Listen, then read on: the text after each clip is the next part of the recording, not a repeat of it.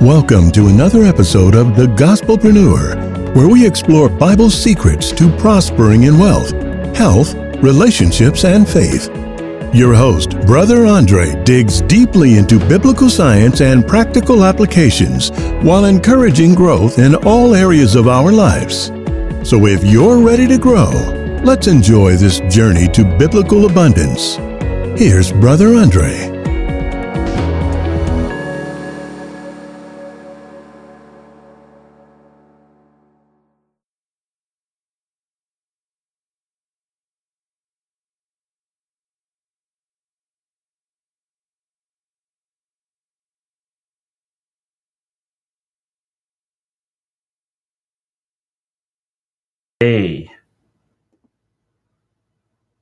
Looks like we're ready to go. It is Friday. The sun is out just a little bit longer than than normal.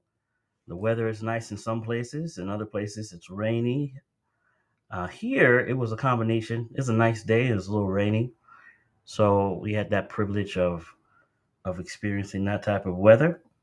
Right now, all systems are go. I have the YouTube up. I have the Zoom up. I have the uh, Facebook up. I have the podcast rolling, and it is essentially time to start. And I know that as the days get longer, people will take their time in getting here. So I want to welcome you. Welcome everyone. Those who are watching online, those of you who are in my Zoom family, Glenda, welcome to you as we are here to study. Now I know the Bible says where two or three are gathered in his name, he is in the midst of us, and there are more than two here, or there's at least two here. Uh, so we can pray and we can begin. And as we pray and begin, the Holy Spirit will speak to our minds and give us something special just for us. So let's bow our heads. Let's pray. Let's ask God's Holy Spirit to be our teacher and our guide. Our Father in heaven, we want to thank you so much for your grace and your mercy. We want to thank you, Father, for not giving us what, what we deserve, but giving us what your dear Son does. And Lord, as we're here and as we're taking this opportunity to study and, as, and to pray, we ask for the forgiveness of our sins and we have fallen short of your glory. We have where we have not reached the standard. We pray, Lord, that as we are here, that you will be our teacher and our guide. We ask for the gift of the Holy Spirit, which is the only effectual teacher of truth. And we ask this not because we are worthy, but because your dear Son is. We pray this in Jesus' name and claim the merits of his blood. Amen. Amen. So, very good. We're about to go ahead and get started this evening. And our subject matter is the life of power. The life of power. Fellowship in prayer is a secret of a life of Christian abundance. And we've been going over each week, each week, some of the basic tenets, the basic understandings of how to be under, uh, understanding the love of God, learning to be a servant of the Most High and loving Him in the process of serving Him. Uh, there are so many of us that have served God because this is the right thing to do, or we serve God because uh, we raised this way and this is what we know what we're supposed to do. We're going through the actions, the the behavior, the the the operation. But ultimately, my friends, it is of great benefit to us when we learn to love God and see God and understand how He moves and and understand how He's seeking to work out this gospel uh, miracle in our hearts and in our minds. So I want to make sure. Oh, let me make sure I push record. Let me make sure this is recorded. Recording in progress. All right, there we go.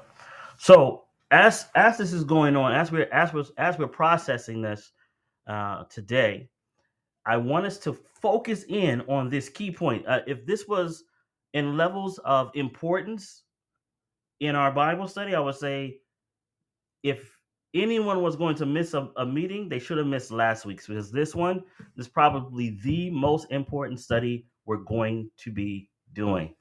Uh, so let's let's dig in. Let's let's open our minds. Let's let the Holy Spirit be our teacher as we uh, traverse through the Word of God uh, today tonight. So let's let's look at this. And I and I want to look particularly to how does God how does God speak to us?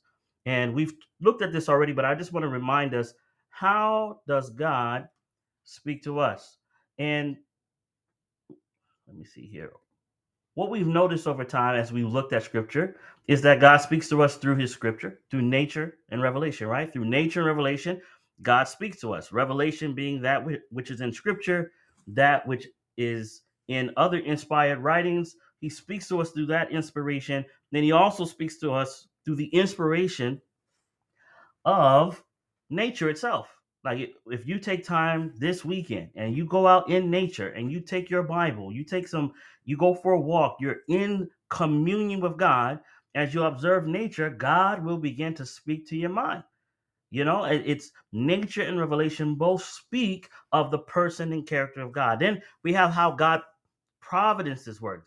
God says this way, you will hear a voice behind you say, This is the way, walk ye in it. So you you see and hear God speaking through his providences. And then, of course, you hear how God speaks and how he teaches through the influence of his Holy Spirit. This is how you know that God is speaking. This is how you know how that he is directing. You and I don't need to guess how God speaks. What we need to learn is how to listen to when he speaks, right? That's what we need to learn. We need to listen as he speaks. Now, with that in mind, these are important, but this is not enough.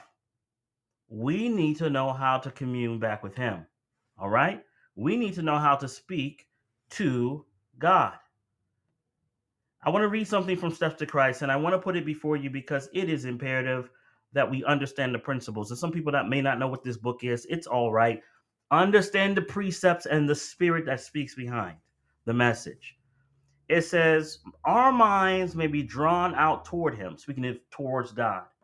Our mind may be drawn out toward him. We may meditate upon his works, his mercies, his blessings. But this is not, in the fullest sense, communing with him. Now, my friends, listen, listen, listen. All that right there, I read, and I was like, man, that's deep because these are basic things that we do, right? If if I'm com- thinking about God and meditate upon His Word, I think about His works, I, I meditate on His mercy and His blessings. But this is not, in the fullest sense, communing with Him. Well, that's interesting. What would be the fullest sense of communion with God? We must have something to say. We must have something to say concerning our actual life. Friends, I read that, my mind was blown. Okay? Not that I didn't know that or but in the time in which I'm living right now and the in the things that I'm going through right now in my experience, this hit me like a ton of bricks. And I had to call a friend after I read it. I was like, bro, did you see? Let me read this. This is a very simple sentence, but it is so profound. In order to commune with God, we must have something to say to Him concerning our actual life. Now, friends, you know why this is so deep? Because I've been in situations where folks want to be like, Oh, thou wondrous most high God, who sittest upon the clouds of the celestial uh, uh, oceans. You know, like we get into his poetry, which sounds nice, and we say nothing in regards to the reality of what's going on with you and with me in real time, in real life. Like, what's really happening in your day? Who's really making you upset? Who's really challenging you on a personal level? How do you really feel about church? How do you really feel about the organized body? How do you really feel about, like, you must have something to say to God if you're going to have true communion. Yes, you're to meditate upon His word. Yes, you're to meditate upon nature. Yes, you're supposed to think about His blessings. But these are thoughts. But interaction, intimacy, communion is where this happens. This is where it takes place. This is I don't want to call it magic, but this is where the power and the relationship begins to flow and develop because of your open, honest communion communication with God. It's powerful. I, I, I was I was flabbergasted. I was like, man, this is deep. It says, continuing on, it says this. I and I want to define prayer. Like this, the, what is prayer? That's my that was my question. The answer: prayer is the opening of the heart to God as to a friend. What is prayer? Prayer is the opening of the heart to God as to a friend.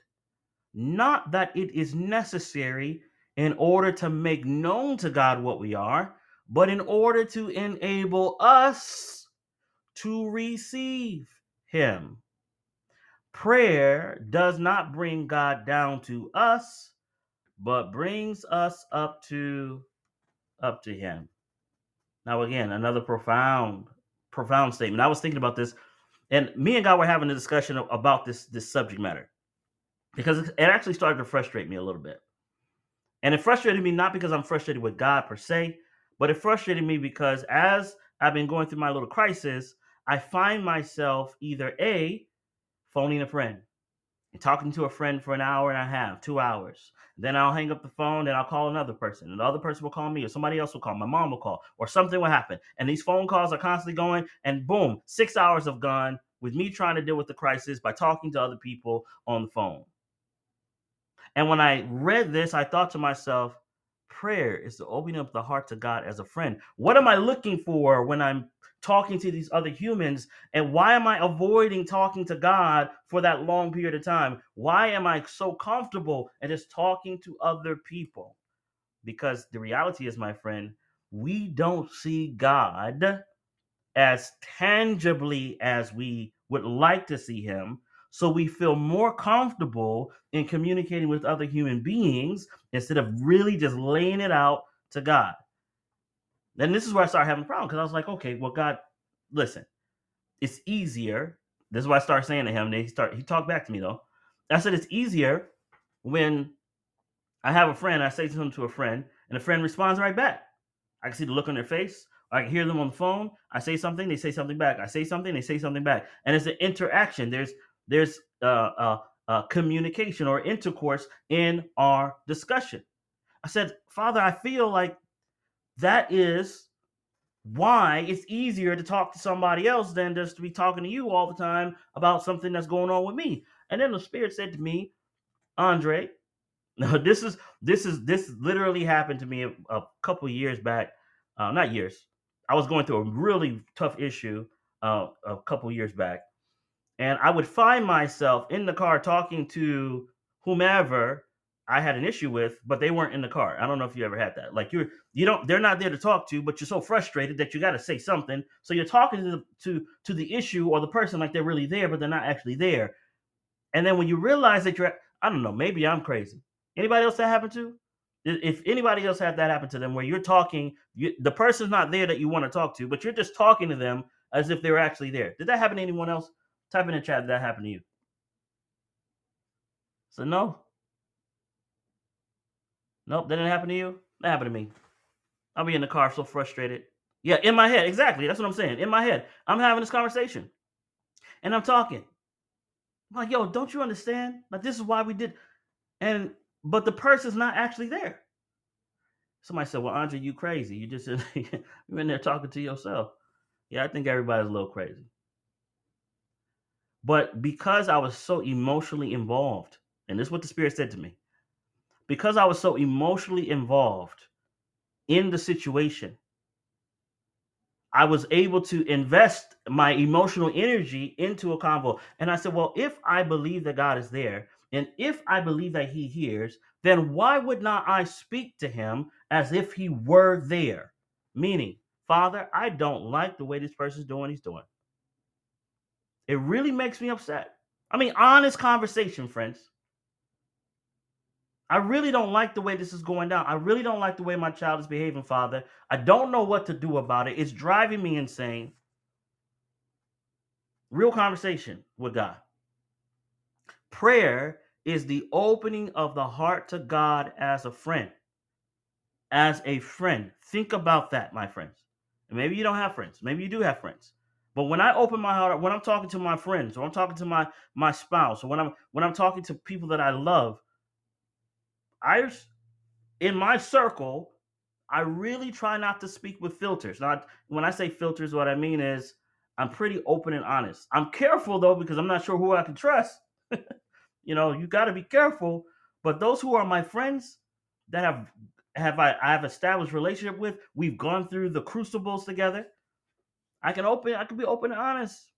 I can speak the way I need to speak in regards to what's going on. But with God, I can be even more honest with Him, more direct, opening the heart to God as a friend. That's what prayer is.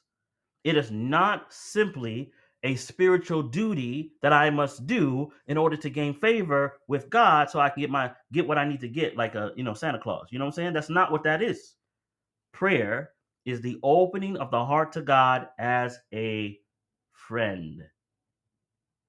And I like how the next sentence says, not that is necessary in order to make known to God what we are, because he already knows, but in order to enable us to receive him. Now, again, you got to think about these sentences. What do you mean that it enables me to receive him? You ever you ever talk to someone and this is psychological, okay? If you want to get to know somebody, you're you're you're you ent- you engage with them, you're in the conversation, you don't normally go up to them and just offer them to tell themselves tell you about themselves. Normally what happens is you give a little bit about you, and as you give a little bit about you, you they're able to give you a little bit about them, and it goes back and forth, that back and forth, back and forth. And as you're more open, the other person feels more open, and then more things are shared in that in that in that conversation. And I read this sentence again, not that it is necessary in order to make known to God what we are, but in order to enable us to receive Him. Think about that and think about how often we don't pray. When troubles and trials present themselves, how often we revert to trying to solve it ourselves. The reason why we don't pray is because we don't or we are not ready to receive what God has instructed for us. Because when we pray, we're submitting ourselves to a higher power. We're submitting ourselves to a higher authority, right? So prayer unlocks our disposition in order for us to receive a person. Y'all not hear what I'm saying? Prayer unlocks our disposition, meaning that if our disposition is open, then we could receive a person, and that person has all the solutions to our problems. I love it where it says prayer does not bring God down to us, but brings us up to Him. You got to use your sanctified imagination. That's why God has given it to us. That's why we so many of us enjoy television and movies and and stories and because our imagination is is captured. But think about it. You can use that imagination in the same way as you as by faith you enter into the throne room of God when you are in prayer. Where 10,000 times 10 angels, 10,000 angels are in that room and you have a sacred audience with God where only you and him. You can have Father, I would like a private audience. You don't think God will give you that private audience? Yes, he will. He'll give you that private audience. You and him special. Oh, I love this, my friends. We, we're just touching the surface of tonight's study. Let's let's keep it let's keep it going. So we're going to look at a, a, uh, several passages, and we're going to look at these passages in light of prayer. And you, as you're taking note, you're going to take quick note of each verse and what it is telling us about prayer. So go to Matthew, Matthew, Matthew chapter six, and we're looking verses verses five through eight. Matthew chapter 6, verses 5 through 8. The Bible says, When thou prayest, thou shalt not be as the hypocrites are, for they love to pray standing in the synagogues and in the corners of the streets, that they may be seen of men. Verily I say unto you, they have their reward. But thou, when thou prayest, enter into thy closet, and when thou hast shut thy door, pray to thy Father which is in secret, and thy Father which seeth in secret shall reward thee openly. What's the instruction for prayer in that verse? Right? We'll keep going. Verses 7 and 8. But when ye pray, Use not vain repetitions as the heathen do, for they think that they shall be heard for their much speaking. But not ye therefore like unto them, for your Father knoweth what things ye have need of before ye ask him. Interesting. So, what are, what are the instructions in that prayer? Go ahead and type in the chat. What are the instructions given in these passages in regards to prayer? What are the instructions in these passages that we read, verses 5 through 8, in regards to prayer? What are the instructions? First one that I see off top private place. Yep, private place. We're not trying to just go out in the middle of the street and pray so everybody can hear us. That's not that's not the first instruction. The first instruction, go to a private place and secretly, in quiet, talking to God, you and him alone. That's right. Yes. Yes. There are times to pray with the spouse too. So we're, you know, God talks about two or three gathering in his name, but particularly about personal, take yourself to a private place where you and God alone can have conversation. I remember in my youth, I remember in my youth, that's right. In my youth, I used to go to the forest and pray there. And I would pray out loud to God. So I wouldn't be distracted. And I would pray out loud, talking to God. I would go by the by the river, talk to God about my life, about my issues. In fact, I'm probably to do that tomorrow if it's not raining. Then I would, I would just commune with him and just talk to him about what was going on. I'll read the passage of scripture because he speaks through his word and his Holy Spirit. So I would pray, read, walk, think. Holy Spirit impress my mind. You know, and it was this fellowship. That's right. That's why you pray out loud. If you can, in a private place, pray out loud. It's it's it's nothing wrong with that. If you're praying quietly, you know, it's okay to do that too. But whatever you can do, again, you got to remember you're talking to a real person. You're talking to a real person. And this is this is your friend. This is God. Father, I'm going through a thing, man.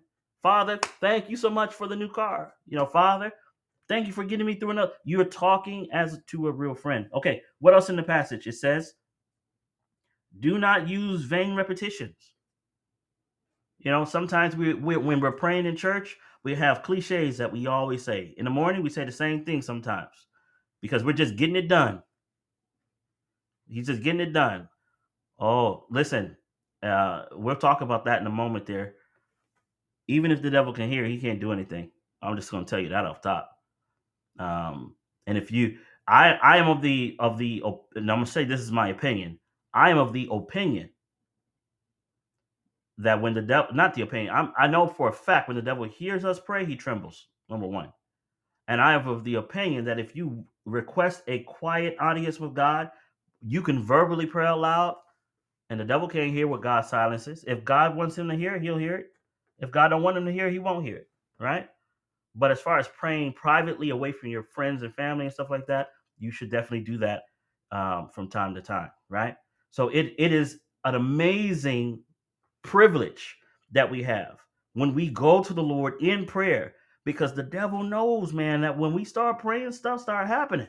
Okay, so I'm I'm, I'm giving, like I said, if you're going to miss any study, you should have missed today. You should have missed last week, not today. You should have missed last week because today's study is profound if applied. Okay, if applied, not because I'm profound, but if the scriptures are profound, if applied, whole life transformation. And I'm saying this in my own hearing as I've been studying and praying and asking God to give me clarity on how to strengthen my own walk. So, again, quick review in Matthew 6, 5 through 8. You're not out there boasting. It's not for everybody to hear. You're not doing this so people can think you're religious. You're praying as, as far as personal prayer so God can hear. You're not getting any cupcake points for praying long prayers in church. There's no extra points for that, right? There's no extra points for for doing for being in fellowship with God. That is points enough, if you will. That is that is good enough just in fellowship with Him. Matthew seven, Matthew seven and verse seven. Notice what the scripture says: Ask, and it shall be given you. Seek, and ye shall find. Knock, and that shall be open unto you. And again, if you're looking at the Greek of this, the Greek says, ask and keep on asking, knock and keep on knocking. You know, that's that's what it says. It's a continuation. So when again, private and you're asking. God can do whether you ask or not, but that's not how he, how he wants to function. He wants to function where you are acknowledging your necessity of him because the human heart is extremely proud for no reason. Okay? We're kind of weird that way. Matthew 21 22. Again, these small instructions in regards to prayer. All and says, start at verse 21. And Jesus answered and said unto them, Verily I say unto you, if ye have faith and doubt not, ye shall not only do this which is done for the fig tree, but also if ye shall say unto this mountain, Be thou removed, and be thou cast into the sea, it shall be done. And all things whatsoever ye shall ask in prayer, believing, ye shall receive. Now, let me tell you something, friends. Sometimes we don't know what to pray for. I'm going to say a statement. It's going to seem kind of bold. But whatever we pray for, while we are in the Spirit of Christ, submissive to His will, whatever we pray for, the answer is yes. Y'all didn't hear what I just said. Whatever we pray for, somebody's on, somebody's going to record this the wrong way, take it the wrong way. So I'm going to quickly try to clarify. Whatever we pray for, in while we're in the spirit of submission to God, the answer is yes. Now, when the answer is yes, it doesn't mean it's going to come the way you thought it would come. And what you're praying for, you may not understand what you really wanted because the Holy Spirit will translate that thing for you and present it before the Father the way it's supposed to be received. But if you're in the Spirit of Christ and you're submissive to His will, every time you pray and you present your offering before the Father, the answer is always yes. It just may not be the way you understand it to be. Okay? That please understand that. Because there is no good thing the Father will withhold from us. There is nothing that the Father will keep from us. And as the Spirit of God places these burdens in our hearts, sometimes we don't know what to say. And God will allow us to say, and He starts moving. And as He's moving, you have to understand that your heart and God's heart, as you come closer to Him, are going to be one beat together. You're not going to really ask for, I'm afraid if I ask for this, am I? Listen, if you pray, Father, I want to support the work.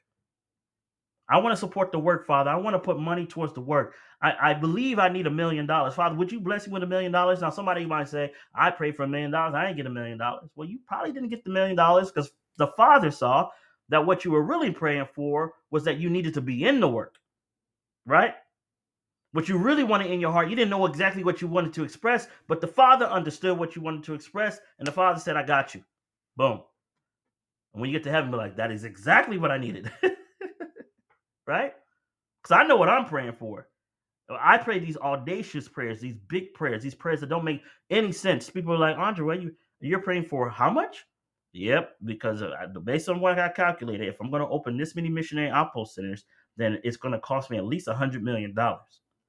Now, I may not have a hundred million dollars off to myself, but it may come in the form of God might give me a piece of property that's worth a million dollars, and then God might provide a vehicle for the for the for the company or God might provide workers that normally I would have to pay for, but because somebody else sponsored them, I don't have to pay for. It. You follow what I'm saying? I might have prayed for a hundred million dollars, but the Father said, "I understand what you're praying for. You're praying that you be able to advance the cause of God. What I'm going to do, I'm going to orchestrate these things in a way that will advance the cause of God, and you will understand that I have taken the reins of this work. You follow what I'm saying, everybody? So every time you pray in the spirit of God, in the spirit of submission to Him, he always answers yes. Now, somebody just said, I just want a million bucks. I just, I'm praying for me. No, God's gonna be like, probably didn't even hear that prayer. Because what are they praying? They're praying for something that gratifies the flesh and gratifies self. God's like, I know that's at the end of the day, it's not really what you're gonna get from me. That's not what I'm about. Okay? So thinking these terminologies when you're going before the Father. When my daughter asks me for something, I want to say yes. If my wife asks me for something, I want to say yes. My product, my disposition towards them is yes all the time. That's my disposition. Go a little further with this. I want you to think about it because if you're thinking about this, friends, if you pray according to his will, the answer is yes. Somebody put up First John 5:14, and this is the confidence that we have in him that if we ask anything according to his will, he heareth us. Amen. He heareth and he moves in our in our behalf. Mark chapter 9. Go to Mark chapter 9. Thank you for that. Mark chapter 9, verse 29. Notice what the Bible says. It says in verse 20, start at verse 28. And Jesus just delivered an evil spirit out of a person. It says, And when he had come into the house, his disciples asked him privately, Why could we not cast him out? Answer. He said unto them, This kind can come forth by nothing but by prayer and fasting. Okay, so there's another condition in prayer sometimes is that it must include fasting, a form of submission to God, right? So prayer and fasting necessary in engagement in spiritual warfare. Okay? Mark 11, Mark 11, verse 24. Mark 11, verse 24. The Bible says in Mark 11, verse 24, Therefore I say unto you, what things soever ye desire, when ye pray, believe that ye receive them, and ye shall, what's it say? Have them. Believe that you receive them, and ye shall have them. Again, you are praying according to the principles of God's word. And when you pray according to the principle of God's word, God cannot lie. He will do what he says he's going to do. All right, go a little further with this. John, John chapter 14. John chapter 14. And we're looking at verse 13 and 14. John 14, verses 13 and 14. Notice what the Bible says. And whatsoever ye shall ask in my name, that will I do. Now, when we say ask in his name, his name is not it's not just simply talking about saying his name like the name of Jesus.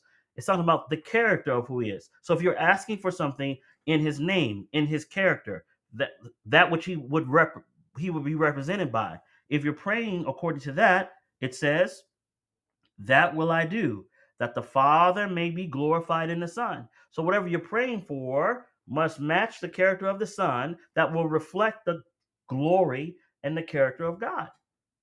You see that? It goes a little further. It goes a little further. It says in verse 14, If ye ask anything in my name, I will do it. Now, when when listen, friends, it's almost it's almost like God is saying, Look, I have you should have extreme confidence.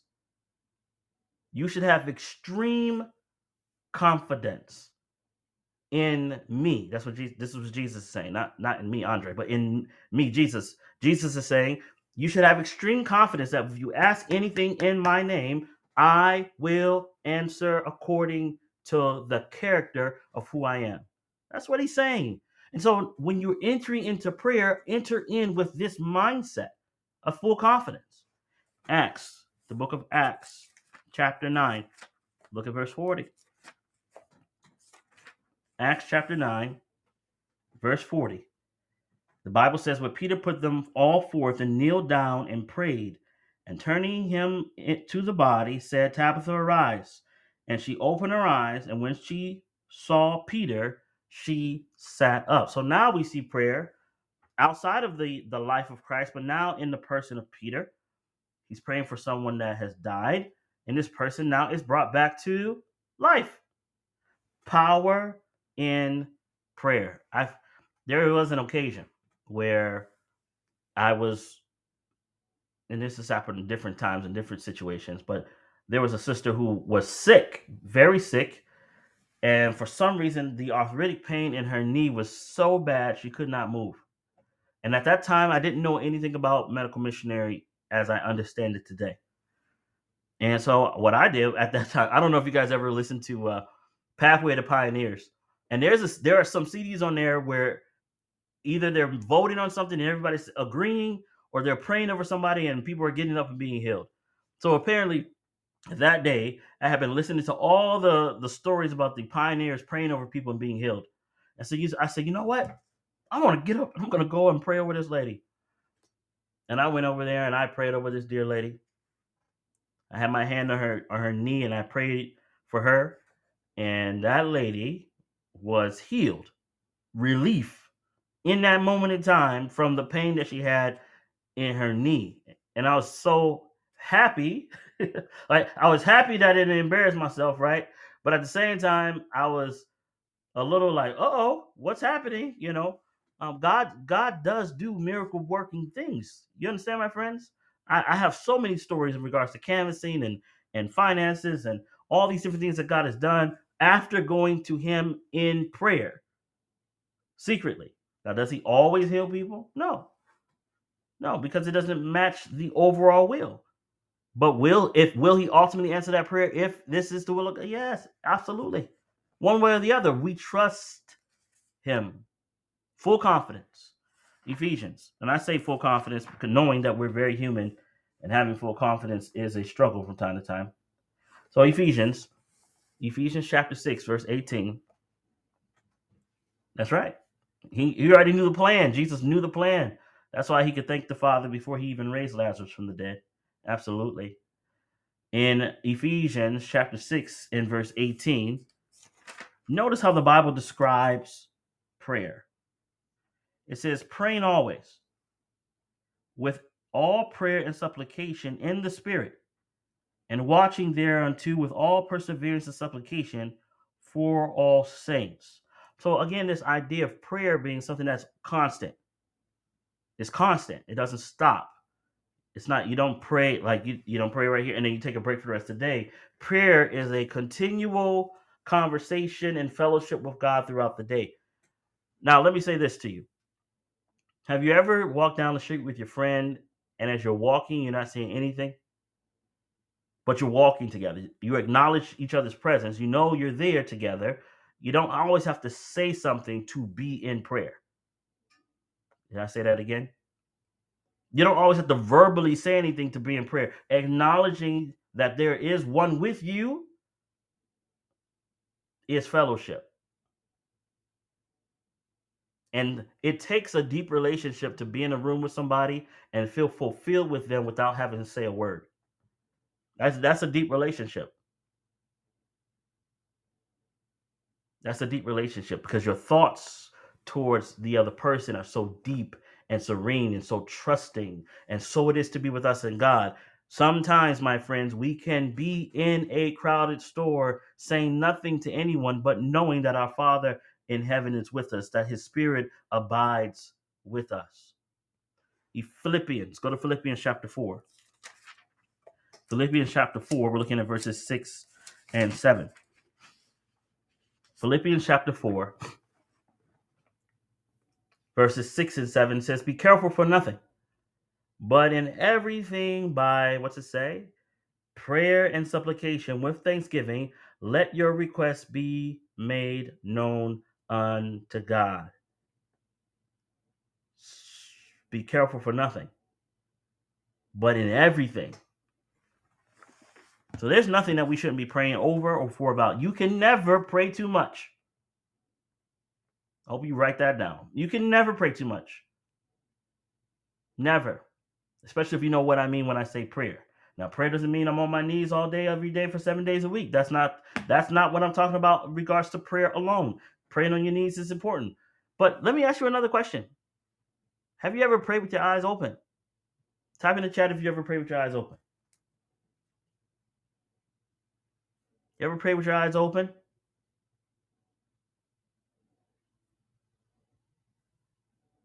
All the time. Yep. You know, you're taught to pray with your eyes closed when you're young so you don't get distracted. Yep. But when you're older, you'll learn that you can pray with your eyes open all the time.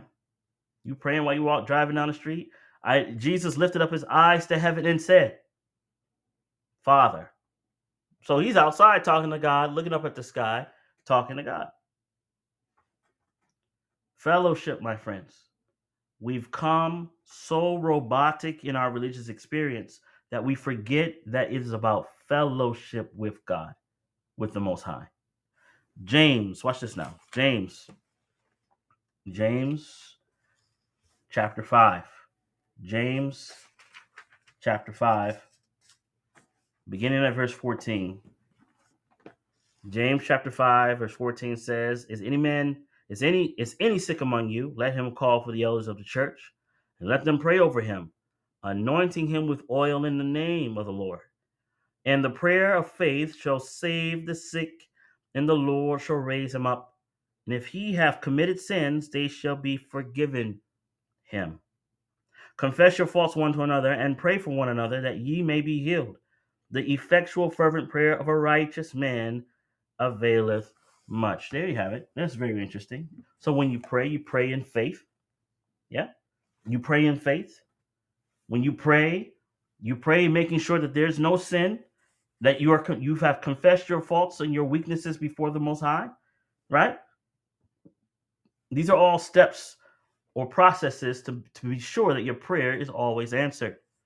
Steps to Christ says his humanity, speaking of Jesus, made prayer a necessity and a privilege. He found comfort and joy in communion with his Father. And if the Savior of men, the Son of God, felt the need of prayer, how much more should feeble, sinful mortals feel the necessity of fervent, constant prayer? Now, I'm going to tell you a secret that's really not a secret at all. If you want to grow spiritually, pray constantly. Don't stop throughout the day. Commune with them. What I have found over time is that persons who do not take their prayer life seriously will fall of conscious religiosity but no power, right? Or they'll find themselves completely out of the body of Christ. Either state is not a safe state to be. Prayer is a spiritual privilege and necessity for humanity. You and I cannot live without prayer. Not spiritually speaking. And physically speaking, we're talking about a limited time. Right? So, why do we pray so little? If the Son of God Himself prayed so much, being in human form, having direct access to divine power, if He needed to pray so much, why do we pray so little? Why do not why do we not understand God's heart? Or I'm not saying it shouldn't say why. Essentially, the answer is, and I put in a question mark, should have been a statement.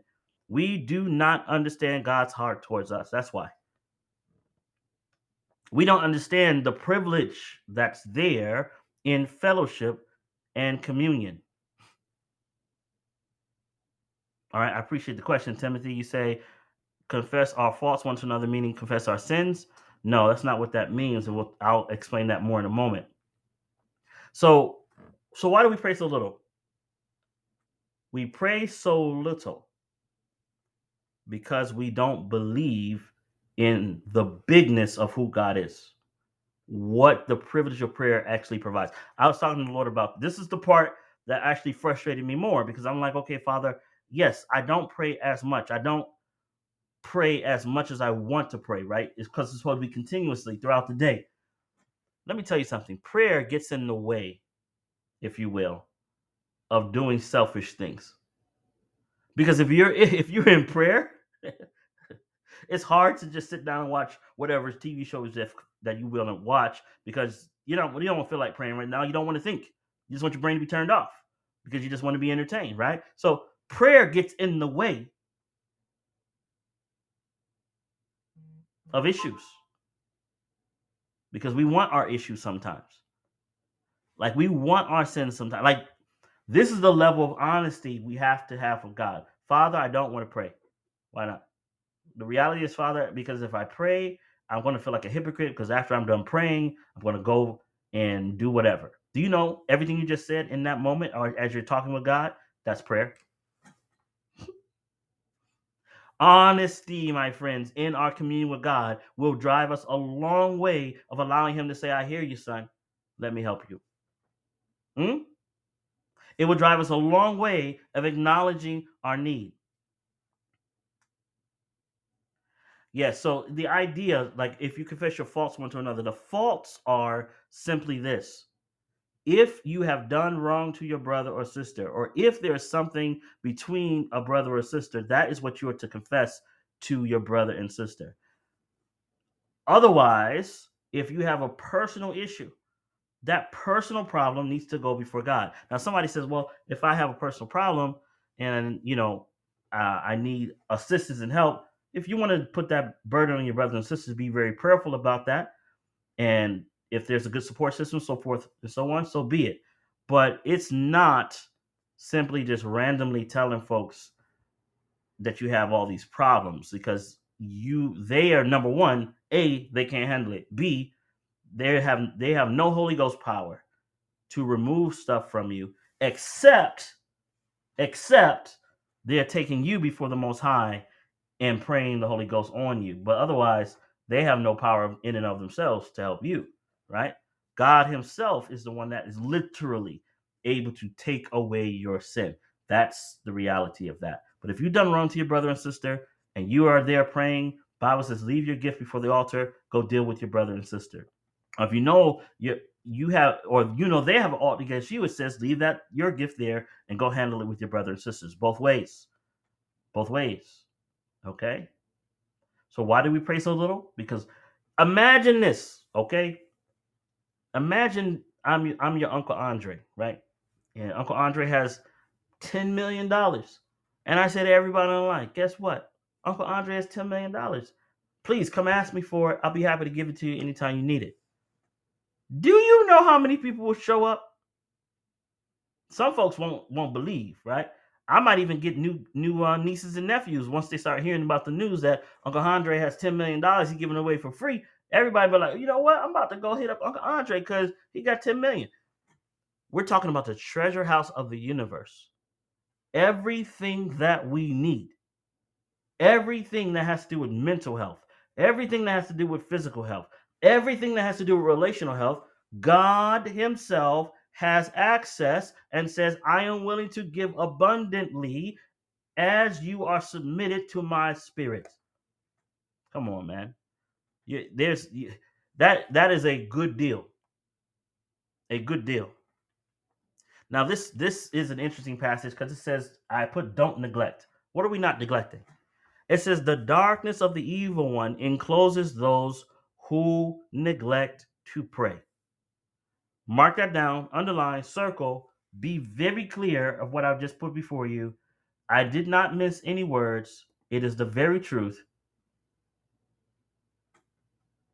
It is the very truth that if you neglect your time in prayer, the enemy will redouble his efforts. He's real slick though. He don't just come out and be like, blah, I'm the devil. Not what he does.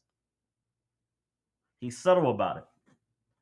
Until one day you find out, you look up, you say, Man, I haven't had devotions in, in so many days. I haven't really prayed to talk to God in over two months. I haven't really poured out my soul to him in this much time because he's subtle and tricky like that. He don't want you to pray. He don't because he knows that if you're praying, you have power. If you're praying, you have the ability to resist the temptations of the enemy if you're praying. But he says, if they're not praying, I got them. I'm good. We're good to go. We're good to go. We don't want to give them that type of influence in our experience. Don't neglect to pray. And if you have neglected to pray, start praying in earnest today. Why should the sons and daughters of God be reluctant to pray? When prayer is the key in the hand of faith to unlock heaven's storehouse, where are treasured the boundless resources of omnipotence. Now, omnip- omnipotence is all power. So, prayer is the key in the hand of what? Faith that unlocks heaven's storehouse. I like the little picture. I found this picture. Uh, I love what it says. Faith is the hand by which the soul takes hold upon the divine offers of grace and mercy. Come on now, y'all not hearing that. Let me read that again. Faith is the hand by which the soul takes hold upon the divine offers of grace and divine mercy. Listen to me, friends. I want you to hear what I'm going to say. And I know to a great degree, if you just hear this, and I, again, I'm speaking to you, uh, might be an unbeliever listening right now, so you may be able to relate if you're an unbeliever or even a believer. From time to time, we fluctuate in our beliefs, right? From I believe to I'm not sure if I believe because our actions tell us otherwise, right? But think about this. We're praying to a God we cannot see, who doesn't respond back to us in what we consider normal communication, like speaking back normally, right? We can't see him. He doesn't speak back normally. The wicked in the world seem like they're getting away with murder, right? So it seems like the Christian is living a life of holiness and virtue and discipline in vain. And you want me to pray to a God I cannot see for salvation that I didn't watch develop, about a creation that I wasn't there to behold, but I must trust everything that's written in this book that was written by 40 different authors, right? So it's like if you just intellectually just play with this in your brain, doubt will appear because you can do that, and doubt will appear, and you will start to question, well, why would I praying? And believe it or not, there are so many Christian atheists, it's not even funny. I said it. I said Christian atheists. A Christian atheist, this is my definition. No one else made this up. I'm making it up right now. A Christian atheist is a person that has the name of Christ, but doesn't believe that God actually hears or does what the word says he will do. So, are you a Christian atheist? I know it's an oxymoron. God declares it in his word. I must accept it by faith. I don't want to be a Christian atheist. He has given enough evidence in his word and in my experience to say, I will trust him where he leads me. And Father, where I don't trust you, help me to believe. Help my unbelief. Prayer is the key in the hand of faith that unlocks heaven's storehouse. So if you don't have a hand of faith, that key not going to work for you. That key is not going to work for you if you don't have faith. Faith is believing that the word of God will do what it says it's going to do, whether I see it or not, whether I feel it or not. And I tell you, those feelings, man, they are crazy. One moment you can feel like a Christian, the next minute you can feel like whatever crazy, sinful thing you want to do. So, feelings then are not our instruction. Feelings then are not our God. Feelings then are not our direction. Feelings are subject to, must be made subject to what inspiration actually says. If you do it any other way, my friend, you're going to find yourself disappointed. So I love it.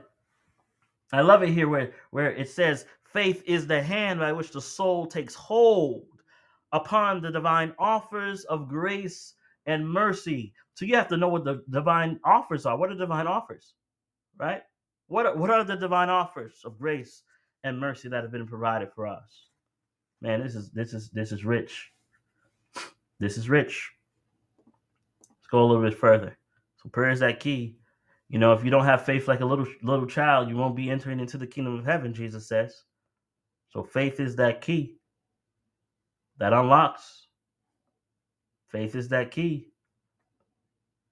Let's go a little bit further. So let's look at this. What are the conditions for answered prayer? What are the conditions for answered prayer? Let's take note. Isaiah 44, verse 3. Go to Isaiah, Isaiah 44, verse 3. I'm giving you the secret to having your prayers answered 100% of the time. Yes. Isaiah 44, in verse 3. It says, For I will pour out, for I will pour water upon him that is thirsty, and floods upon the dry ground. I will pour my spirit upon thy seed and my blessing upon thy offspring. What? Watch what it says. For I will pour water upon him that is thirsty. Hmm. We must feel our need in order to know what we are supposed to be praying for. Yeah? Like if you don't feel your need, if you don't know what you need, how you gonna pray for anything? So you need to know your need. Number one, know your need. What is my need? What is it that I what is that my heart is yearning for? And trust me, you have an assistant, the Holy Ghost, who will translate for you if you don't exactly know it 100%. Right? So what is my need? Number 1. Number 2, Matthew 7 7. Go to Matthew. You got to acknowledge that you're thirsty, that you're tired, that you feel weak, that I don't want to pray, that life is hard, that life is good. You know, you got to know your need. Life is too good, Lord. It's too easy. Somebody might pray that prayer. Somebody that has too much in their life, right? Watch. In Matthew chapter 7, verse 7, the Bible says, Ask and it shall be given you. So you must ask. So you have to know your need and you have to ask. And you're not asking because he doesn't know. The asking puts you in a position to be able to receive. So ask. Ask. Right? Number number number 3.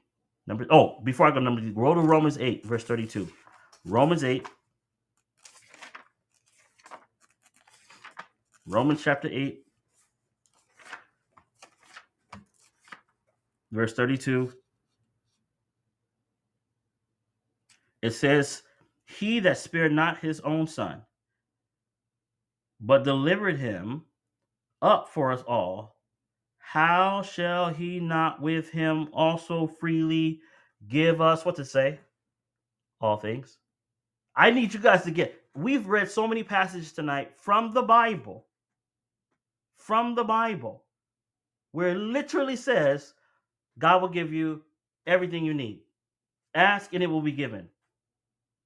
Take everything to God, He will answer your prayer. Like we've read many, many passages that say, I will, He will do this. Somebody says, but we have to pray according to His will. We know what His will is, is whatever the word declares. Whatever His word declares, that's His will and we have to patiently allow his spirit to work it out. Now if it doesn't come the way we want it if it didn't if it didn't come the exact way that we, we are to understand it trusting that he will ultimately do what he says he's going to do is what's going to keep us in the right path. But we just read right here again emphasizing how shall he not freely give us all things? The believer trusts God and prays according to the character of God and the person of God, and God says he will come through as he promised to do so. Now go to Psalms. Psalms, Psalms 66, division, the 18th verse. Psalm 66 and verse 18. Here's what the Bible says. If I regard iniquity in my heart, the Lord will not hear me. What is iniquity? Known, willful, intentional sin. You're not willing to give it up. You just want to hold on to it. That thing, God says, will hinder you from accessing the throne room.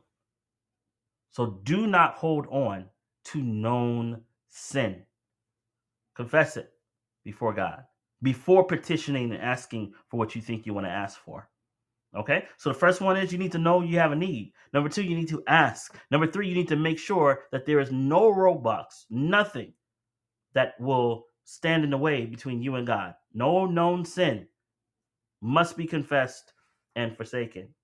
Okay, I'm talking about guaranteed answers to prayer now. Now, Hebrews chapter 11, verse 6. Go to Hebrews. Hebrews chapter 11, verse 6. The Bible says, watch, watch. But without faith, it is impossible to please him.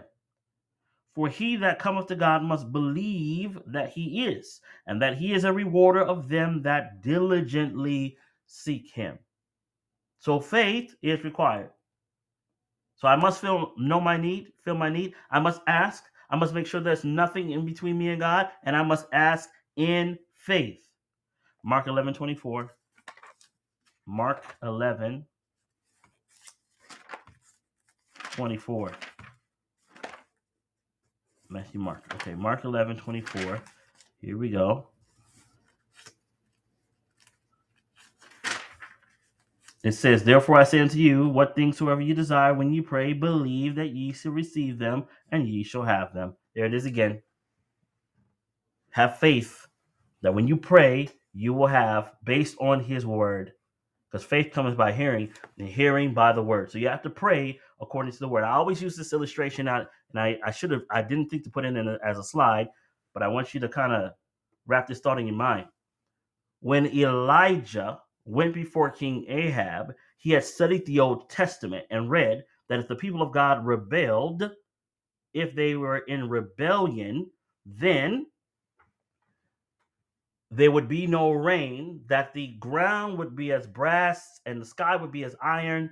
That it, so he read this in the in the passages of scripture, and then James tells us that he was a man of like passions and prayed that it would not rain. So he prayed in accordance with the word. You follow? So he didn't he didn't just wake up one day and go before King Ahab and just the Holy Ghost just moved him. The Holy Ghost moved him after he had studied scripture. He knew what scripture said about no rain. He prayed according to it because the conditions were met and there was no rain. And Elijah said, according to my word. Do you follow what I'm saying? It is powerful. It is powerful. Very powerful. Pray according to the word, and it is guaranteed to be answered yes and amen. All right, let's go a tad bit further. What should you do if your prayers appear not to be answered? Now listen, friends, this is this is what I was talking about. What should you do if your prayers appear not to be answered? Number one, we are still to believe God answers our prayer. Okay? We're still to believe God answers our prayer. Number two, sometimes we ask for things that would not benefit us. Now, now I'm going to quote Our Heavenly Father in love answers our prayers by giving us what that which will be for our highest good, that which we ourselves would desire if the vision divinely enlightened, we could see all things as they really are. You see that? So he answers the prayer, says, you know what? If they could see what what I see, if their eyes were open, they would want the answer to the prayer the very way I'm giving it to them. So God answers the prayer. This is why I said every time you pray as a believer and you pray according to the word, you must believe that it will be fulfilled as the word declares. There is no no with God when his children ask him.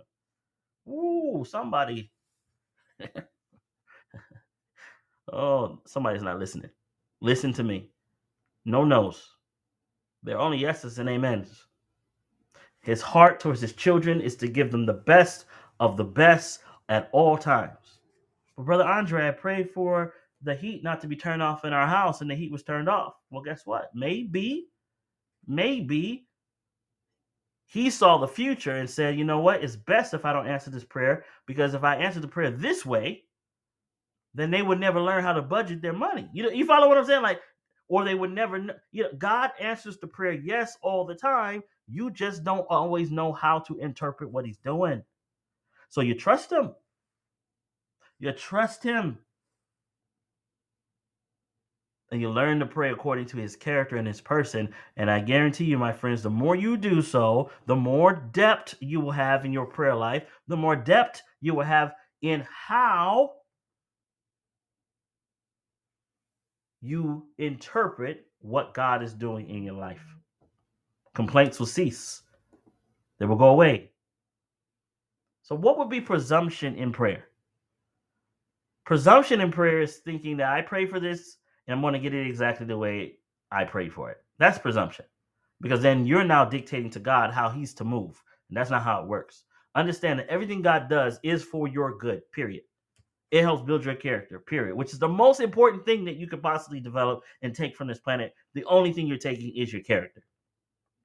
But to presume that God's going to answer your prayer exactly the way you prayed it is a presumption and unreasonable. Now, I love this because the question is because oftentimes we run to God when things aren't going right. I'm included, right? And there's nothing wrong with that. But when we're doing that, there are these perplexities that begin to develop. And I'll read it to you. It says, If we take counsel with our doubts and fears, have you ever taken counsel with your doubts and fears? I have. And it's quite stressful. And again, these doubts and fears are not like, they're not necessarily per se every time present. In other words, they could be far away. It could be planned for the future. It could be, oh no, I might I have to pay my bill in 30 days and I don't have any money. Well, that's 30 days away. Right? The Lord is already orchestrating in your behalf if you are moving in faith to be able to take care of that bill. So we have these doubts and perplexities and try to solve everything that we cannot see clearly. So we try to do that. But before we have faith, we do this before we have faith perplexities will only increase and deepen. So the more you fret, it's like quicksand. The more it builds up and goes. The more you stress out, the worse it gets. Right? So the idea is very simple, very simple. If you're taking counsel with your doubts and fears, your perplexities and stresses and mental health issues will increase because this is what you're focused on right? But if you focus on the right person, Jesus, on what he's done, the blessings that he has in store for us, perplexities will vanish. A plain path will be before your feet as you commit yourself unto God. It says, but if we come to God feeling helpless and dependent, okay, so this is how this is the opposite of anxiety.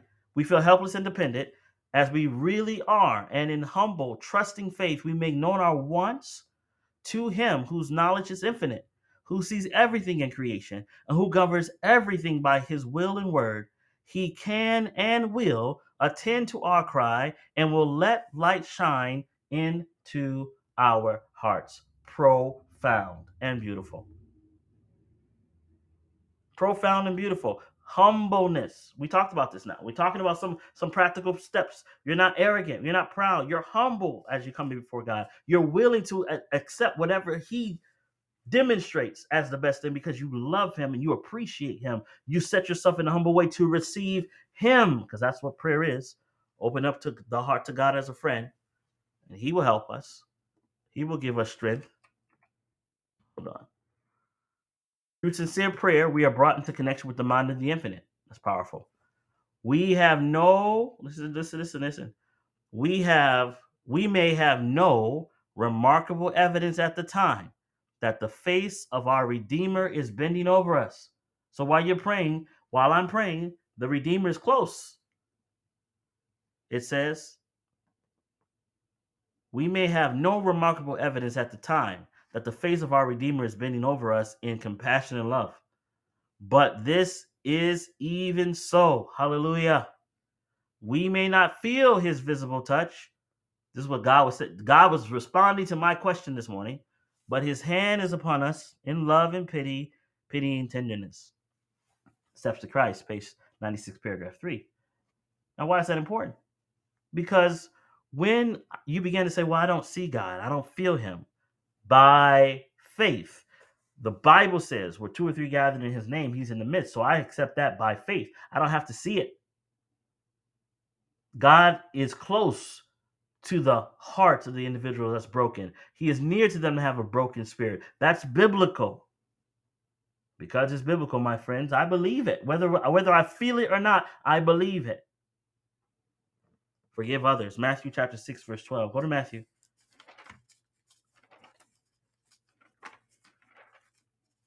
Matthew chapter 6, verse 12, the Bible says, And forgive us our debts, debts as we forgive our debtors. Again, the condition for the fair for prayer to be answered, Forgive those just as we have been forgiven. Romans chapter 12, verse 12. Romans, go to Romans, Romans, Romans, Acts, Romans, Romans chapter 12, and verse 12. The Bible says, Rejoice in hope, patient in tribulation, continuing instant in prayer. Something that you're continually doing. So you're forgive you're forgiving others because that's a condition to be able to to to to to make sure there's nothing between you and God as you're interceding for someone else or praying for yourself. You are you are looking for the opportunity of fellowship in prayer. And in 1212, it says, Rejoice in hope, patient in, in tribulation, continuingly in instant prayer. Something that doesn't stop. Colossians, Colossians, here it is, Colossians chapter 4 in verse 2 again instruction continue in prayer and watch in the same with thanksgiving prayer and a spirit of gratitude my friends powerful that was now first peter chapter 4 and verse 7 first peter hmm, here we go First Peter chapter 4 and verse 7. The Bible says, But the end of all things is at hand. Be ye therefore sober and watch unto prayer. So you're to be continuous, you're to be vigilant in your prayer life. And I, I'm going to make some practical suggestions when we're nearly done and get actually some feedback from you guys on what you do. Uh, but you see here there's perseverance, there's praise, there's gratitude in the approach with prayer. All right, I think this is making sense. So, prayer can be and is an unceasing, uh, unceasing prayer is unbroken communion. So the con- more the more continuous you are with prayer, the more you're connected with the Most High, which is the secret of living a life of holiness here on planet Earth. You follow? Unbroken communion.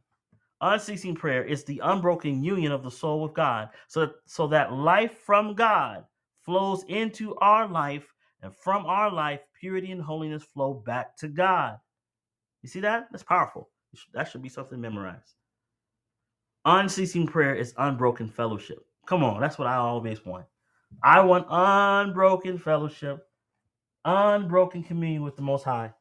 Because as I have unbroken fellowship, as I have unbroken communion, the devil and all his little tricks of the trade won't be able to take me down. It won't be able to take you down because you and God have made a covenant with it, with the Most High.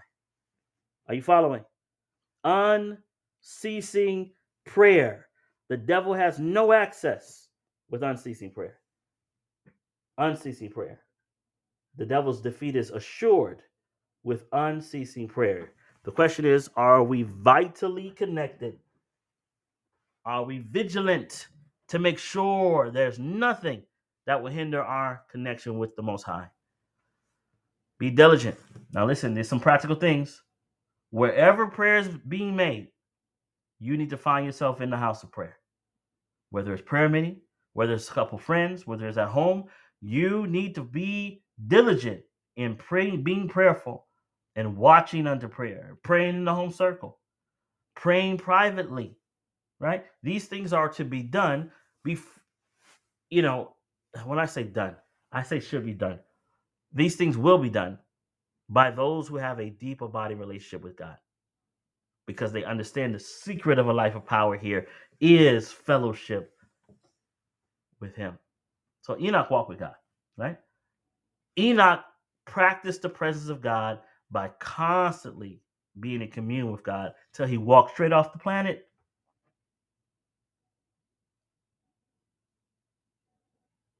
All right, so somebody writes, so if you're pressed for time, no, see, here, here's the beautiful part. Prayer is the expression silently, right? Silently or verbally in fellowship with God. So you could be driving down the highway, you could be in the grocery store in fellowship with God. Unbroken friendship.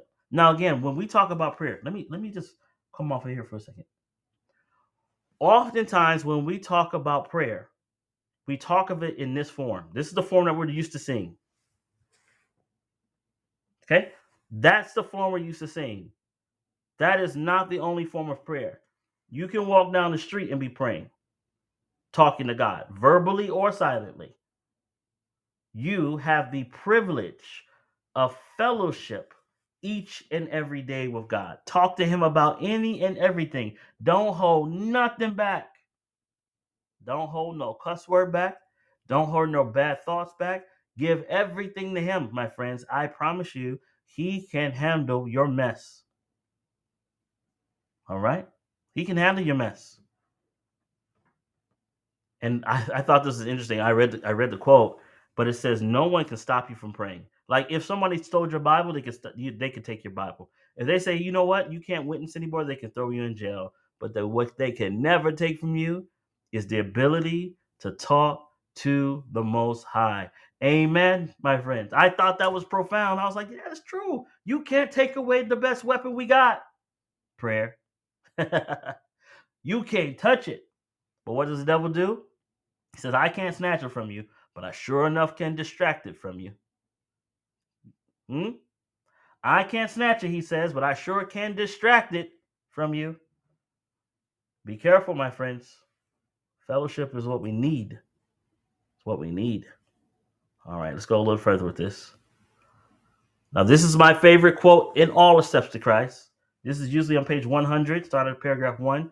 We're going to take our time with it. Notice, notice, notice, notice, notice what it says Keep your wants, your joys, your sorrows, your cares, and your fears before God. Tell me, is there a category left out? Nope. Your wants. What's your wants? That's everything. You know, you can tell them about the brand new car you want. You can tell them about the brand new house you want. You can tell them about the country home you want to have or your wants. You can talk to him about your joys. I know when you have a friend and something goes well for you, you want to call him up and be like, hey, did you hear about this? God wants to be in on the business too. he don't mind you sharing your joys with him. And guess what? He doesn't mind you sharing your sorrows with him either. He wants you to share your sorrows with him. He wants you to share that struggle that's going on with him because he is the ultimate burden bearer, right? He, he never trying to allow you to go through anything by yourself. He measures and weighs every burden before he allows it to come upon his children. You cannot burden him. You cannot weary him. You know how you careful with your friends because you've been telling them so much they look like they're about to burst. you cannot burden him. You cannot weary him. He who numbers the hairs of your head is not indifferent to the wants of his children. Amen. The Lord is very pitiful and of tender mercy. James 5:11. His heart of love is touched by our sorrows. Think about your sorrows. Think about the things that have made you sad, that have hurt your heart. Think about them. His heart of love is touched with those very pains. And even by our utterances of them. Mm, mm, mm. Even if we utter the pain, the struggle, God is sensitive to the reality. Powerful. Keep your wants, your joys, your sorrows, your cares, and your fears before God. You cannot burden him. You cannot weary him. He who numbers the hairs of your head is not indifferent to the wants of his children. The Lord is very pitiful and of tender mercy. His love is of his heart of love is touched by our heart, our sorrows, and even by our utterances of them. Phenomenal. Notice what else it says. Take to him everything that perplexes the mind. How many things? everything. Take to him everything that perplexes the mind. Take to him everything that perplexes the mind. Take to him everything that perplexes the mind. Nothing is too great for him to bear, for he holds up worlds. You see what she did? She turned our eyes away from our problems and turned our eyes towards the greatness of who God is. He holds up worlds. He rules over all the affairs of the universe. Come on, man. Nothing that is in any way concerns our peace is too small for him to notice. There is no chapter in our experience too dark for him to read. There is no perplexity too difficult for him to unravel. Oh, mercy, friends. We have access like that. What we waiting for? No calamity can befall the least of his children. No anxiety harass the soul. No joy cheer. No sincere prayer escape the lips of which our Heavenly Father is unobservant. Mm, mm, mm. Or in which he takes no immediate interest. He healeth the broken heart and bindeth up their wounds. Psalms 147 3. The relations between God and each soul are as distinct and full as though there were not another soul upon the earth to share his watch care, not another soul for whom he gave his beloved Son. What a powerful quote. All three of these are from the same place Steps to Christ, page 100, paragraph 1. Everything can be brought before the Most High. Everything, my friend. Nothing to be hid. No fake religiosity necessary when talking to him. He is good to us. He is merciful and he is kind. And the opportunity to enter into that fellowship with him is ours every single day. Tell him everything. Hold nothing back. You cannot weary him. You cannot burden him. John 16, 26, the Bible says, go there with me. John 16, verse 26, and we're nearly done here. John chapter 16, verse 26 says, At that day you shall ask in my name, and I will say unto you that I will pray the Father for your for you. For the Father loveth for the Father himself loveth you, because you have loved me, and have to believe that I came out from the Father. So let's ask a simple question. Simple question. Do you love Jesus? Yeah? Do you love Jesus? Because at the end of the day, as the passage is reading here, is very simple. If you love him, then it says the Father himself loveth you. Isn't that beautiful? Yes, no question we don't love him like we should, but we love him a little bit. I always say, Father, help me to love you more because I know I don't love as much as I should. But if you love, it didn't say how much you love. If you love in any capacity, then the Father Himself loveth you. And notice you can't even love God without God putting that love inside you. Huh? It's powerful, man. If we would just apply, oh Lord, teach us how to apply. I love this. You know, when we talk about prayer, it's not you go and you pray in a monastery somewhere for six years and you become a better person. That's not how it works. By interacting with others, you learn what you should pray for. When prayer is simply a means of getting something from God and not being in fellowship with His will and His plans, it is a problem. When you pray, remember those that you love. Remember the clerk at the grocery store. Remember the challenges that you've had throughout the week and the people that you've encountered having the same problems. Remember those persons, and your prayer list is going to start growing and growing and growing and growing and growing. So interact with others. Interactions with the world and with others in the church gives us the ability to have sympathy and know what to pray for. There is power in the social element of the fellowship of believers too. Like when you're around church members and you see this one member that gets on your last nerve. They always saying something, you know. That member that you that gets on your last nerve, that member should be offered up to the Lord in prayer. And then trust that God's going to work things out for his glory. So there's power in that social element of the fellowship of believers. And John and Steps to Christ 101, paragraph 3 says, if we thought and talk more of Jesus and less of self, we should have far more of his presence. You want far more of his presence? I do. I want to talk of him more. I want my conversations to be about heaven and I want to be about Jesus and and the intercessory work and the entire I want my conversation there because it lifts. It lifts. If we thought and talked more of Jesus and less of self, we should have far more of his presence. That's what I want. That's what I want. So think of God as often as we have evidence of his care. So every time you every time you see a bird singing, every time you see an interaction taking place, remember this is God communicating his love to us. As you see in the temporal things, friends and family, think about God. When you think about Calvary and the plan of salvation, remember what he has done and what he is doing.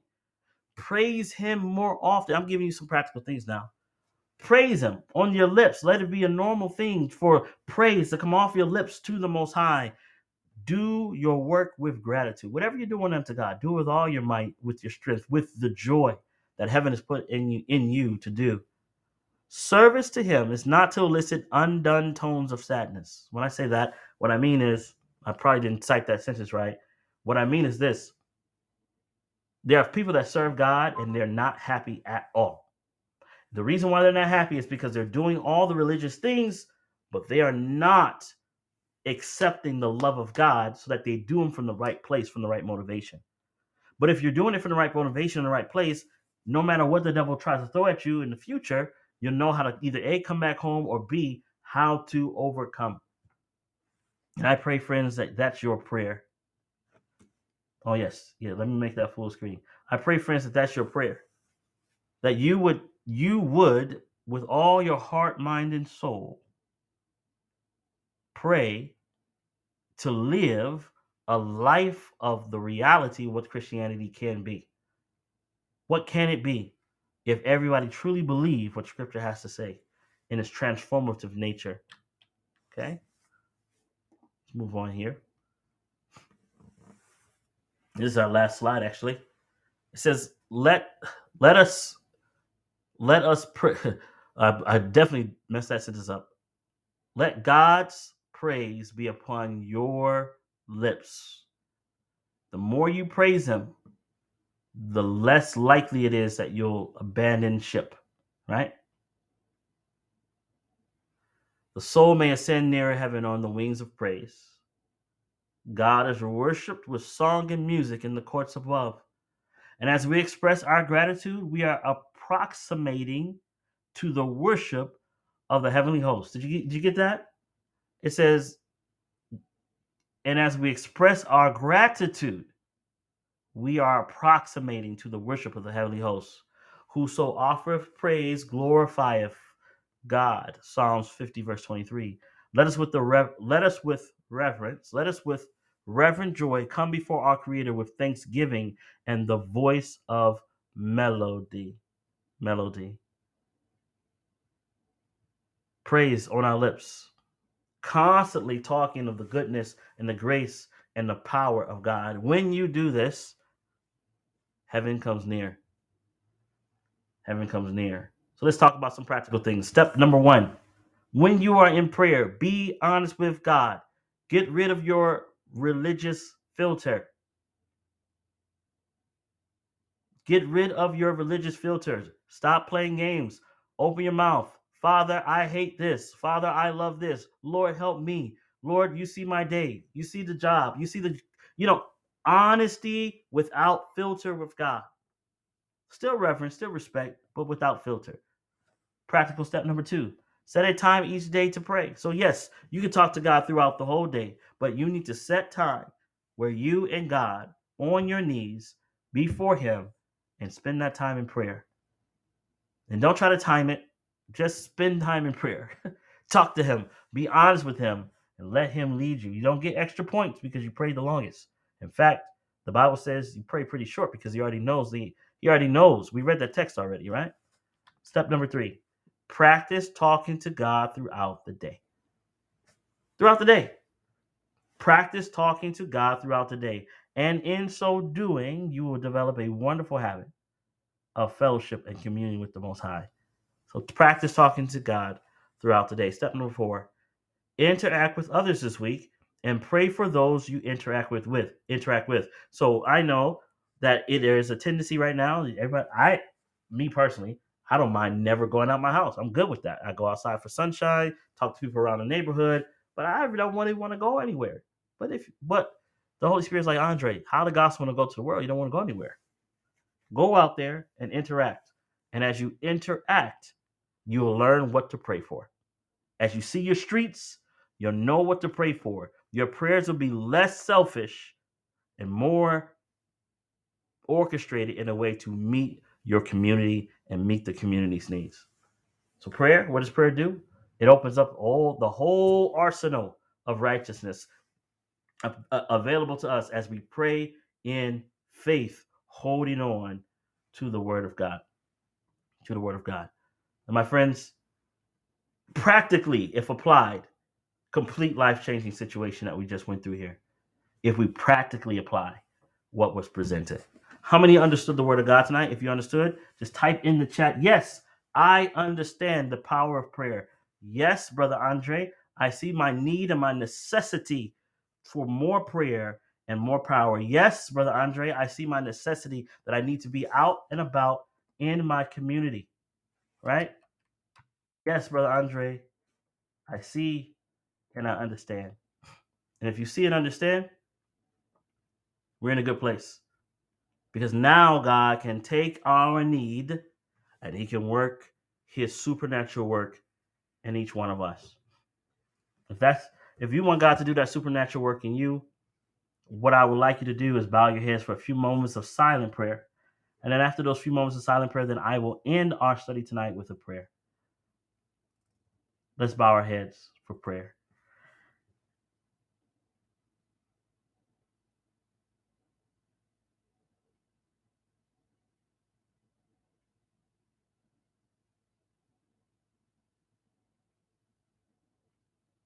Father in heaven,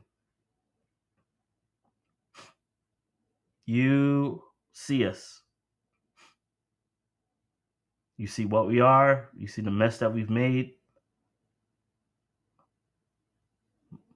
There's no goodness in each and every one of us, Lord, but there's that goodness that resides in each one of us is, is of you.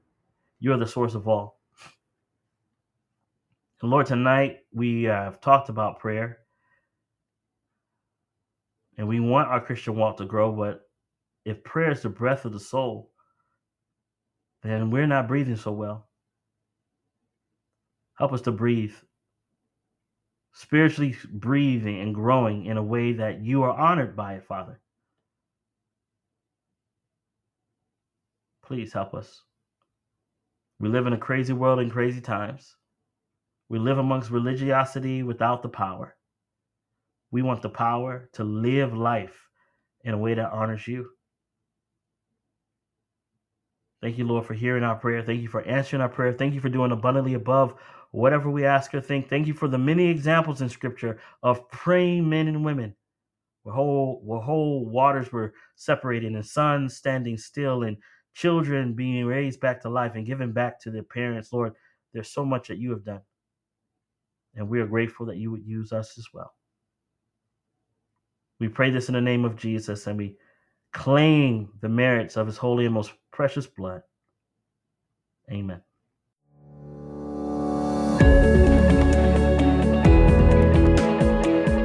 This concludes another episode of The Gospelpreneur. Be sure to subscribe and share with your friends so we can all grow together. Until next time, be the abundance and be blessed.